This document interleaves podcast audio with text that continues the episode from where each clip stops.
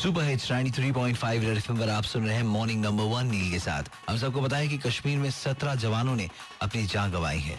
वो शहीद हो गए हैं, क्योंकि वो जब सो रहे थे, तब उन पे वार किया गया। और जब चार आतंकियों को ढेर किया गया और उनके एमिनिशन और आर्म्स को जब्त कर लिया गया तो पता चला कि वो सारे के सारे वॉर स्टोर ग्रेड एमिनिशन और आर्म्स थे, जो किसी देश की आर्मी के पास होती है। आज गाकी की गिटार नहीं, Hindustan बजाएगा। Red FM morning number one पर बजा। इतनी ही औकात है, नींद में करते वार है। जवाब देगी, कहती अपनी अमन प्रेमी सरकार है। देश पर सत्रह जवान हो गए हैं आवाम यहाँ भी जाग रही, चुप ना